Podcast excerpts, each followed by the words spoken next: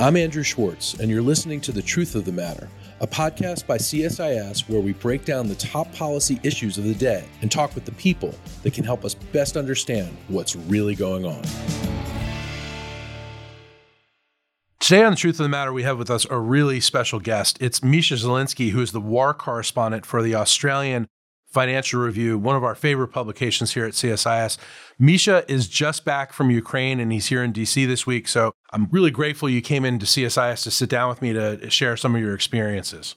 Uh, pleasure's all mine, mate. And I'll let uh, Michael Stutchbury know how much you love the paper, mate. So. Yeah, please do. please do. They know and they know our door is always open. So, Misha, you've been on the ground reporting in Ukraine. Let me first ask you what's your assessment of the morale of Ukrainian civilians who have just been getting, you know, assassinated, obliterated, massacred, tortured. It's horrible. Well, you know, I suppose in two ways. One, there's a lot of anger, right? Yeah. Know, there's a lot of anger to Putin and to everything that he's done. And when I arrived, you know, I arrived about five days before the war started, and I wasn't sure what to expect. I'm reading the reports: 200,000 troops amassed in the north, in the uh, the south, and the east of the country. And I landed there in Kiev, and it's like a normal cosmopolitan city, same as DC. Walk around, bars are full, restaurants are full. It's very normal. People were laughing at me when I was talking about whether or not there was going to be a war. Then, of course, a few days later, you know, Putin invades. There was a period of shock. then it's obviously turned to anger. But overall, the morale is extremely high. They feel like they're winning. And in many ways, they are. When you look at the fact that Putin couldn't take Kiev, now, this is a city that was supposed to be fall in a day. Now here we are, nearly seven weeks on, and they've had to not just not take the city; they've had to retreat from their attack on Kiev. It's what that is, not a recalculation; it's a retreat. So the morale of Ukrainians is extremely high. I mean, they're outmanned, outgunned. You know, they've got every reason to give in except the protection of their homeland. And that's a powerful motivator. And so they're doing extremely well. Their bravery is extraordinary. They're tired. You know, it's a volunteer effort, right? Their army small, it's professional, it's well resourced by the West, although we can talk about that as well, about the resources that they need. But the volunteer effort into the territorial defences, which is essentially the citizen army, but also the logistical support, they are tired, right? They are feeling tired, but their pride in their country is extraordinarily high. You know, as I said, when I landed, there were no Ukrainian. I was expecting maybe, you know, maybe like Maidan 2014, are there going to be flags? Very muted. There was no flag waving, there was no jingoism, there was no sort of want to egg on any sort of invasion from Putin. The moment that he invaded, the whole thing changed. Flags everywhere. Yeah, Ukrainian identity everywhere. You know, like you, you saw it on every building, on every bus board, on every you know car driving past. Everyone's carrying their flags. They got pins, and so everything Putin feared creating this Ukrainian identity, he's triggered it with his own invasion. Yeah, he thought they were going to lay down and welcome him with open arms. No, well, this is the narrative that they were telling themselves, right? And you know, you know there's a lot of horrendous ironies in this. You know, the people that have suffered the most uh, from his invasion and the you know and the brutality that they've inflicted on some of these cities has been in the most Russian-speaking parts of Ukraine. You know, I interviewed a guy by the name of Alexander Vilkul, who was uh, Deputy Prime Minister to Yanukovych, third in charge of that government in 2014, Russian speaker, pro Russian party from the Party of the Regions. He said, The Russians are fascists. We're going to kill them all. And I'm now going to start speaking Ukrainian along with everyone else. So these are sort of, you know, the kind of absolute opposite of what Putin has sought out. He's triggered in, you know, in the Ukrainians because how else do you respond to your family being murdered? How else do you respond to your city being destroyed? I mean, there's no other way to do it other than to dig in and fight, and that's what they're doing. Right, and they're hungry and they're cold and they're right. you know all this stuff. I mean, the reports we've seen have just been heartbreaking. My colleague Eliot Cohen points out that war is usually a contest of who gets the most exhausted, and in this case, it certainly seems that could be the case. Have you interacted with Ukrainian soldiers? What's their morale and are they exhausted? They're giving it everything they got, obviously.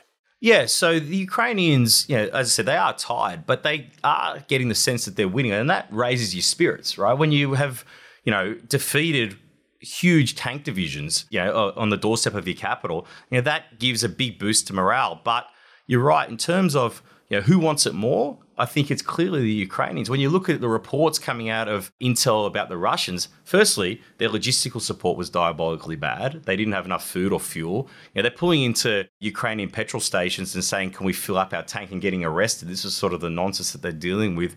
Um, they're calling home to their parents using Ukrainian phones and being intercepted by uh, Western and Ukrainian intelligence saying, Mum, they're shooting back at us. You know, we were told that we were coming here on a training exercise, or we were told that, you know, uh, Ukrainian women would be throwing themselves at our feet, and they're not. You know, I spoke to a very prominent Ukrainian politician by the name of uh, Kira Rudik, who's the leader of the Voice Party in the Rada there. And she said, you know, the Russians were told that we'd be throwing us, ourselves at their feet, but instead we're throwing Molotov cocktails. And so that is the kind of the response, and it's really shocked the troops. And they're either poorly trained, poorly informed, poorly resourced, or basically, you know, don't really know why they're there at all. And right, there's so no strategy. There's no strategy at all. And it's really unclear, really, what is going on with Putin's army. I mean, that's the big question mark in all this is how badly they've fought. It's been a humiliation, really, when you look at it, when you zoom out I mean, it's been horrific what's happened to Ukrainians and to their cities and their country. But overall, this is a humiliation for the Russian army. Which major power could they beat with this performance? It doesn't seem like they could beat any. Well, this is the question, right? He's, you know, Putin put in about 99% of the 200,000 troops and tanks, etc., that he had stationed on the border, but that's 55% of his overall army. His economy's crippled. How does he restore and rebuild that? So you talk about fatigue and exhaustion. Well, right now the Russians have withdrawn from big parts of the country. They're sort of focusing on the east, and they're you know, now that they've destroyed Mariupol broadly, which is horrendous what's happened there. But they are now sort of starting to focus their troops into Donbass. They've got a lot of their divisions back in Belarus and back in Russia to refuel. But you can't rebuild tanks overnight, especially when your country is enormously under sanctions. And also, you're going to what send in conscripts that are already unwilling and don't want to go. I mean, Putin's lost seven generals. you know, in it's seven hard weeks. to believe. Uh, the correct number of generals to lose is zero. Sure. And you know, so the there was actually one example where um, they effectively had a mutiny in one of the uh, divisions because they were losing so many troops, overthrowing their right. superior officers. Right. And so you know that reporting is filtering back into the general population and the general army population. No one wants to fight in that war when they know one, it's not going well. Two, people are dying. And three, despite what we were told, they don't want us there. And they don't seem to know what their objective is either at this point, especially now that, you know, Russians haven't pulled out, they've repositioned, as you point out. And it doesn't seem like there's a clear strategy for what's next for them. What's your sense from being on the ground there? Well, it's a really good question is what was the strategy? You know, so that's a big head scratcher for me. So I think one big thing that I've taken out of this is that I think Western intelligence has been a failure and an overrating of Putin's strategic acumen, if you want to call it that. He's not this master strategist playing 3D chess. He's actually an emotional player, and this is an emotional war. And they really had one strategy, which was that they're going to go in in 24 hours, decapitate the government. Zelensky walking down the street in chains. New guy gets in, he signs a peace treaty. We roll in the tanks, you know, the Russians roll in the tanks, and then dares the West to come get him. Now, how do you pull that off? It's a big gamble. How do you pull that off? You got to query how severe the West sanctions would have been in that situation if there was a complete sort of decapitation of the government in that way. After 24 hours, when they didn't take the Antonov airport and they had the uh, failures there, basically they couldn't sort of have that kind of contingent warfare or leapfrogging, didn't have the air bridge. And so it all failed. And instead of sort of regrouping, thinking what's next, they just threw everything in. And so everyone presumed that, okay, if you can't take Kiev the way that they would take it in that fashion, that they would never actually try to attack it and invade it. Anyone that's been there, if you haven't been there, it's 13 times the size of the island of Manhattan. It's massive. It's got a river running through it. It's a disaster of a city to try to take militarily, right? You would not, urban warfare there is a nightmare, and which they've now found out. And so it's very unclear what the strategic objectives were um, if they were to sort of create a buffer zone state, well, as for all the reasons I said before, the, the Ukrainian self identity now will never seek closer ties with Russia. If it was to stop NATO from being aligned, well, that's a failure. That's certainly not the case. If it was to keep strengthen NATO, right? NATO's never been stronger, right? right. Certainly um, for you know the, this side of. I mean, the Germans are even talking about beefing up well, their military. German rearmament. I mean, the, the number one absolute no no of uh, Russian foreign policy is to have the Germans rearming, and here they are. You got the Swedes wanting to join NATO, which was unthinkable. The idea now, basically, look, the truth of the matter is, Russia's got very bad choices ahead of it. about a thousand people run Russia, as you know. 999 of them know this is going terribly, but they can't tell their boss because he doesn't take bad advice. But Russia's choices are remove Putin or become a client state of Xi Jinping's China. That's it. I mean, this is their pariah state now. It's impossible to see with all these war crimes that are coming out horrifically day by day, hour by hour. Some outstanding reporting in the field there. It's hard to see how any serious politician could ever sit down with Vladimir Putin ever again in any sort of conceivable sense, or how he could ever lift sanctions. So how to or how he could ever really go anywhere except for China. Right. Yeah, I mean he's stuck. Right. At this point. Right. And so so are all the billionaires. And their yachts are getting right. taken and their mobility right. is getting taken right. and their their businesses are not going to be able to do business they, worldwide. They can't raise their kids in London grad, you know? Crimea in the summertime is not as nice as Saint Tropez in the summertime if you've got a right. super yacht. And so. And they like Miami too. Yeah, right. So that pressure is building. That pressure is building on Putin. And it's only been seven weeks, you know, and we'll see where that gets to. But. Yeah, he's a paranoid guy as well. We know that. He's a food taster, like an old Tsar. germaphobe. Know? Yeah, germaphobe. You know, he's very isolated. Isolated perhaps for his health reasons, but also isolated because he doesn't trust people. You know, there's lots of interesting things to come out of there's all sorts of thing, interesting things have come out of this, the underperformance of the Russian army, but also, you know, the leaking by the FSB of the attempts to assassinate Zelensky in the early weeks was quite extraordinary. And this guy's meant to be the Mr. KGB, and his own agencies were basically undermining. And they're blabbing in their mouths, and that's the thing that he, you know, hates the most. Right. So I want to talk about Zelensky in a second because you went to Zelensky's hometown. But before I get to that, you know, we were talking about the ineptitude of the Russian military. That actually is extended to the sky as well. Every, you know, we've talked a lot about a no-fly zone, but they haven't commanded the air. No, not the way you would expect. Their ability to have sort of blended warfare as you would expect of a modern military is not being demonstrated at all. That's the big head scratcher. Like they've used uh, long range bombardment very effectively and brutally and indiscriminately and horrifically, but the ability to integrate their you know their land, air, and sea power has been non-existent. I mean, the big question going into this, and we didn't know this, was can a very unsophisticated middle power economy power a sophisticated military superpower? The answer is no. They don't have the logistical wherewithal. They don't have the technical wherewithal. They haven't got the supply chain capabilities you know, they're really kind of a bit of a basket case economy that sells oil and gas to the world, and a bunch of people steal the majority of it. And so they have not really been able to sustain what is expected of a modern military effort, and they're not match fit, apart from you know blowing up Aleppo, blowing up Grozny, you know, stealing bits and pieces like you know South Ossetia or Crimea, etc. They haven't really fought a modern war, and they clearly don't know how to do it. And that has been the the striking failure. As I said before, you know, Putin's armies wouldn't beat any you know Ukrainians are a minnow, and they're absolutely in Australian parlance toweling him up, and uh, you know it's um, it's incredible to see. But as you point out, they are good at pushing a button from far away and blowing things up indiscriminately and brutally. That's what they did in Grozny. Many expect they're going to do this to Ukrainian cities going forward. They're not going to put their their sons on the line, but they're going to sit back and yeah. just bomb the heck out of these yeah. places. I mean, that's the real worry for me as we sit here now is Putin has lost this war, in my opinion, in any kind of strategic objective, but he can destroy Ukraine whilst losing and is destroying Ukraine whilst losing right. and is killing tens of thousands of people. I mean, we don't know how many people are going to be dead in cities like Mariupol, in Kharkiv, places like this. It's going to be horrendous in mass graves that have been dug. You know, 10 million plus have been displaced. You know, 5 million are in Europe now. So the country is being razed as we sit here. And, you know, Hitler had lost the war, you know, maybe 42, certainly by 43, yet Europe was destroyed on the way out because he had a lunatic that wouldn't give in. And, you know, Putin finds himself in a similar situation where, as I said, it was an emotional decision to go in. You know, he'd been egged on by the sort of ethno historical nationalists, you know, in his inner circle, and they believed that the West was finished.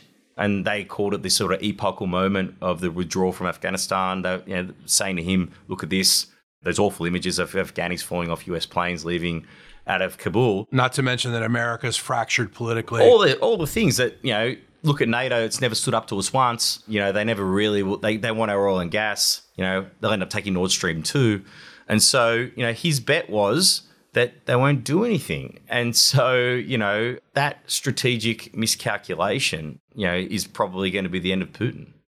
No doubt. Let's hope so. One hopes. It's over to the Russian people for that, though. Only the Russian people can really make that. That's right. And they're still getting from their media that everything's going well. Well, that's interesting, actually. You know, there's some peculiar things that have come out of this, but the polling for the support of the war, it started off in the 60s, now in the 80s. Now, that could just be a general nationalist surge of people just sort of getting behind their country when there's an invasion, but there are very, very few independent sources of information there. Any that existed have gone now, that, you know, even the pseudo independent ones are gone. And, you know, I do speak to a lot of Russians uh, that are there. The brain drain out of the country is extraordinary, right? Because, you know, those that are kind of in any way middle class or educated trying to get out for obvious reasons.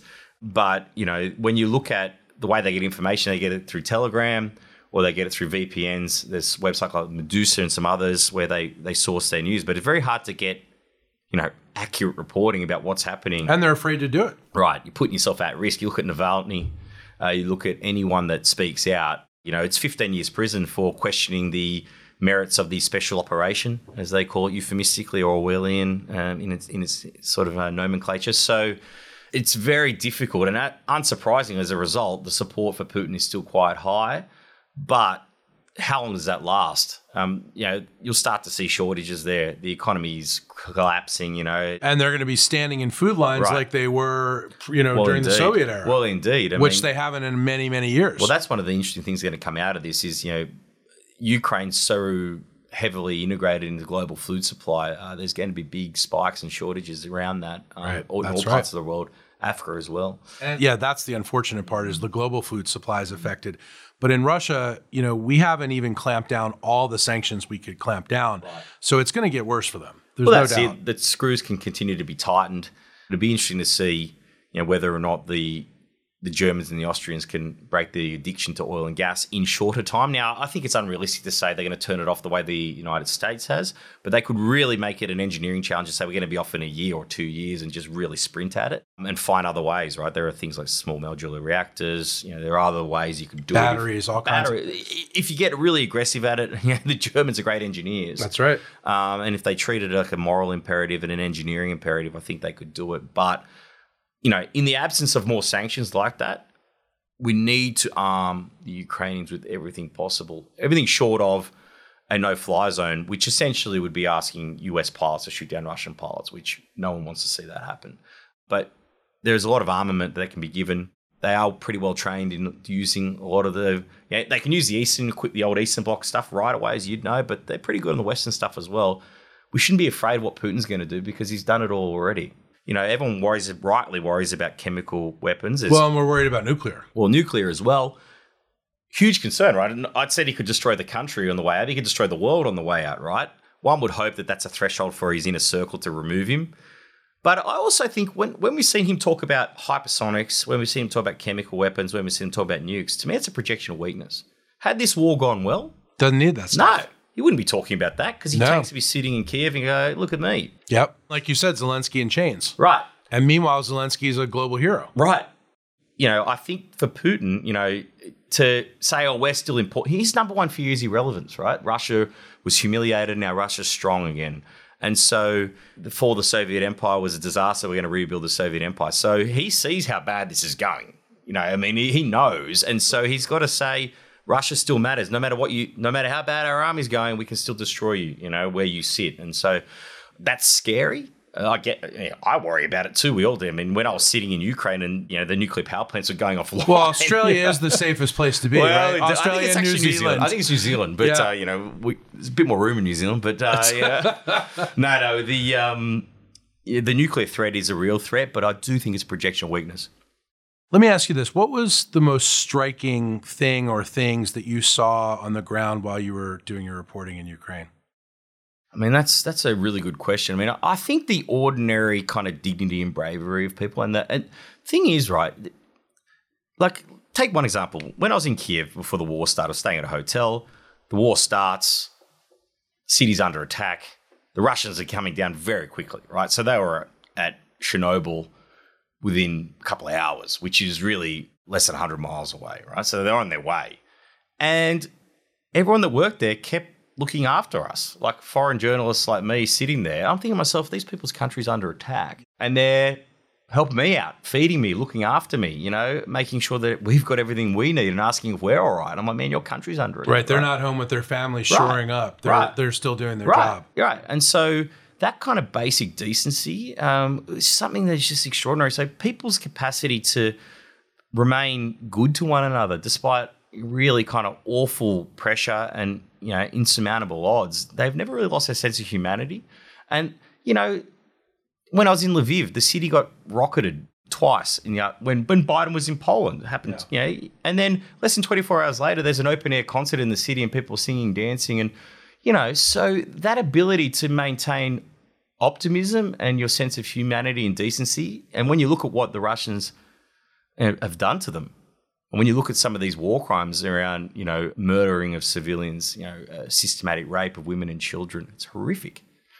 And yet, also, as I said, there is an anger. They have not lost their humanity and their constant generosity to me. Whenever I needed something, a hand with something, can you help me, you know, take a look at this document or do you know someone here or can I?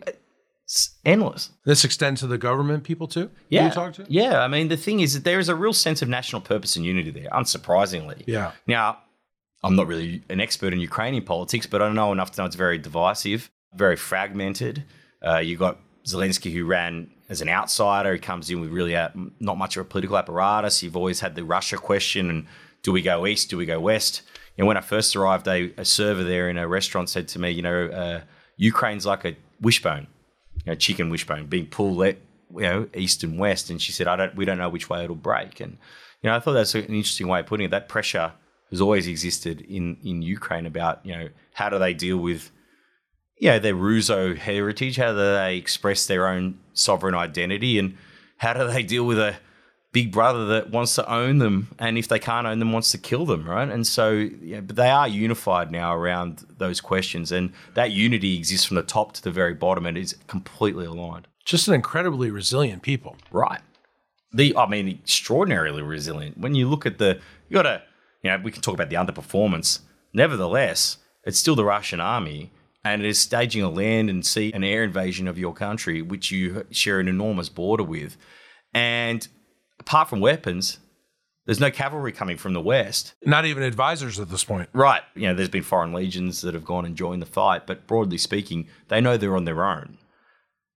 Huge amount of bravery and huge amounts of resilience and have never really lost hope. Even when those really wild opening days of the fight where it was very fast moving and unclear which way it would go, they dug in and fought like demons and you know you can't put a price. Yeah, it's one of these things, right? In war, you can't put a price on which side wants it more, but you can it's always. It's a contest of will. It really is. And when you're fighting for something that you believe in versus you've been told a bunch of lies or you're going on a false pretense, and when you arrive, it all becomes very clear. You can't really lie. You know, you can lie beforehand, but you can't lie with your eyes. And so you know, I think the, the Russian soldiers understand uh, what what's going on, and I think that's impacting on their fighting. Did the people you interacted with? Did you get a sense from them that they felt that the United States and NATO have their back as much as possible, or is it just do they still feel very limited? I think it's fair to say that they appreciate the help that they've got, but they certainly want more. The big message coming out of you know, Zelensky to politicians I interacted with, to military personnel to you know, average punters on the street. It was they you know, we would call it a no fly zone. They'd say close our skies, right? And so their their phrase was close our skies, and they're saying, you know, we're dying on the ground because you won't close our skies. And you know, I was in Lviv. The mayor at the time, there were 109 empty prams placed into central Lviv, representing the 109 children that to that point had died uh, in the war. I'm sure it's far higher now, regrettably. And he said, "Look, we're dying here because you won't close our skies." Now, for reasons that we understand we can't enforce a no fly zone, but we can certainly help them close their own skies. We can give them the kit that they need to do it and really even up that asymmetry so that the Russians can't just bombard them at will because you know Putin's sitting in the Kremlin and just shooting missiles indiscriminately and saying, you know, use the Grozny tactics, break these people, and um, you know they're not broken. And I don't think they ever will be broken, but they can be destroyed completely and utterly and, and in a genocidal type war. And, and that's what we have to avoid. Misha, tell me about your reporting on Zelensky and on his hometown. Well, firstly, no relation. Yeah. Uh, right. We You'd be surprised every yeah. time I got my passport out. Um, it's spelled differently. It is. There's a one letter difference. But yeah. uh, my name ID has gone up much higher. For a long time, people were like, "What's this?" You're like a celebrity now. well, I wouldn't go that far, but driving through uh, Ukraine, when you get pulled over at all these checkpoints, you give them, you know, your passport, and they'd look at it. And first they go, "What? You're Australian? Why are you here?" Yeah. Then they look at it and go, "Zelensky. This is a very interesting name." Yeah. You know? And then they. Yeah insist that I was Ukrainian. Polish would insist I was Polish, but you know, yeah. it's all a bit mixed there, as we know. But um, sure, yeah, going to uh, Zelensky's hometown, Kryvyi which is south central Ukraine, it's towards Crimea. So I'd found out that, that was Zelensky's hometown, and well, I'm naturally interested in going there and someone had told me some stories about it, saying there was this real sort of tough working class steel city, manufacturing yeah, city. Something like 40 gangs dominated the city when yeah, he was growing there's, up. there's a style of gangs called the Begunir, which is literally means people who run. So what they would do is they would run from one part of the city, have a fight, then run back out. And there was 40 odd gangs, it was highly organized. It kind of stepped into the breach after the it existed, but once the Soviet Union fell and there weren't sort of civic activities, so to speak, the kind of they this was the self-organizing structures of young people, and so that was Zelensky wasn't involved in. He's a bit younger, but he grew up in that kind of town, real tough town where tough guy. Yeah, we didn't know how tough he was going to be. Well, that's interesting. You know, we thought he was an entertainer, a right. comedian. Right. We didn't know much about him. And the reason why I was fascinated to go, and I caught a ride with a couple of guys that were dropping a one ton of supplies to the Territorial Defence Force there.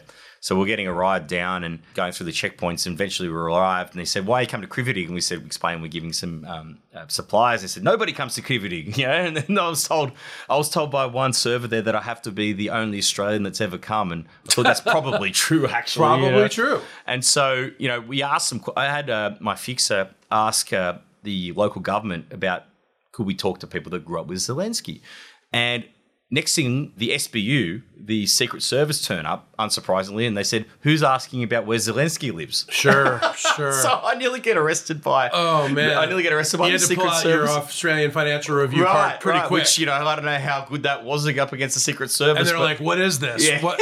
What are you talking?" About? They kind of worked out pretty quickly that either I was telling the truth. I was a really bad assassin because everyone knows that uh, you know uh, Zelensky's in Kiev. Right. You only have to watch about two minutes of his social media to know that he hasn't fled and he stayed in Kiev. And, and I mean, Misha, our, our listeners can't see you, but you're like a friendly looking guy. You're you don't like look the part of the assassin. So maybe they thought, well, this guy's deep undercover. Well, indeed. You know, uh, I did get pulled up quite a bit. Just as a side note, being a, a print journalist, you're on your own quite a bit, and. Um, I looked like that people would stop me quite a bit and ask me what I'm taking photos of because there was a fear about saboteurs, fear about yeah. Russian spies, and fair enough. Yeah. Um, and so, yeah, that you could get into some dangerous situations. Nearly got arrested a couple of times like that, and some crews did get arrested and have guns pulled on them, etc. Because people were on edge, right? But yeah, Zelensky's hometown. Look, everyone knew that he was this entertainer. He played a president in a TV show called Servant of the People. He then goes on to become president. Extraordinary story. And so he's an entertainer come president. Is he now playing the Churchillian role? But really, he's a tough man from a tough town. This city is like, you know, it's what extraordinary to me. I grew up in a steel city. I grew up uh, in a place called Wollongong, which I would describe like Pittsburgh on the beach. Um, nice. You know, it's Pittsburgh with surfing. so, hey, that sounds pretty good to me. our football team is called the Steelers, a rugby wow. team. So, you know, that's the kind of ethos that I understood. And what's amazing to me, my background is I'm a, a, union official for a long time of the Australian Workers Union and traveled to a lot of steel towns in Australia around the world. They're all the same. The kind of people that come up in these sorts of towns are no nonsense people, do what I say people, talk straight people, and people that you can rely on. They were so friendly and generous to me because maybe we just hit it off in some way. But, you know, they also were kind of, uh, you know, could see through anyone that was sort of not on the level. And that's where Zelensky comes from. His family, his parents still live in the same housing block that he was raised in. Um, Incredible. Um, you know, he's raised from, right next to this huge ArcelorMittal steelworks, which is not as modern as a lot of the steelworks you have in the United States or in Europe. A lot of still manual labor goes on there. So it's a tough work by tough people in a tough town. And that's where he's from. And that was why I went there, was to understand the town that made the man. And having been there, I understood him a lot more. And you know, this is not a guy playing a role. This is a guy returning to his roots. Well, it's a great piece, and it was published April 1st. You can find it on the Australian Financial Review website. That one, I uh, managed to uh, twist uh, the editor's arm and get it uh, publicly available.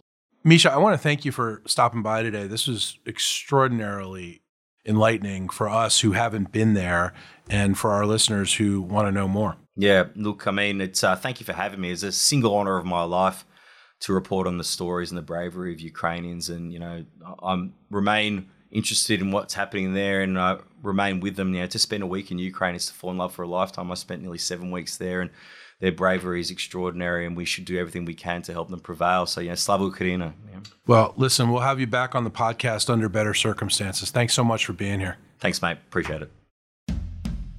If you enjoyed this podcast, check out our larger suite of CSIS podcasts. From Into Africa, The Asia Chessboard, China Power, AIDS 2020, The Trade Guys, Smart Women, Smart Power, and more. You can listen to them all on major streaming platforms like iTunes and Spotify. Visit csis.org slash podcasts to see our full catalog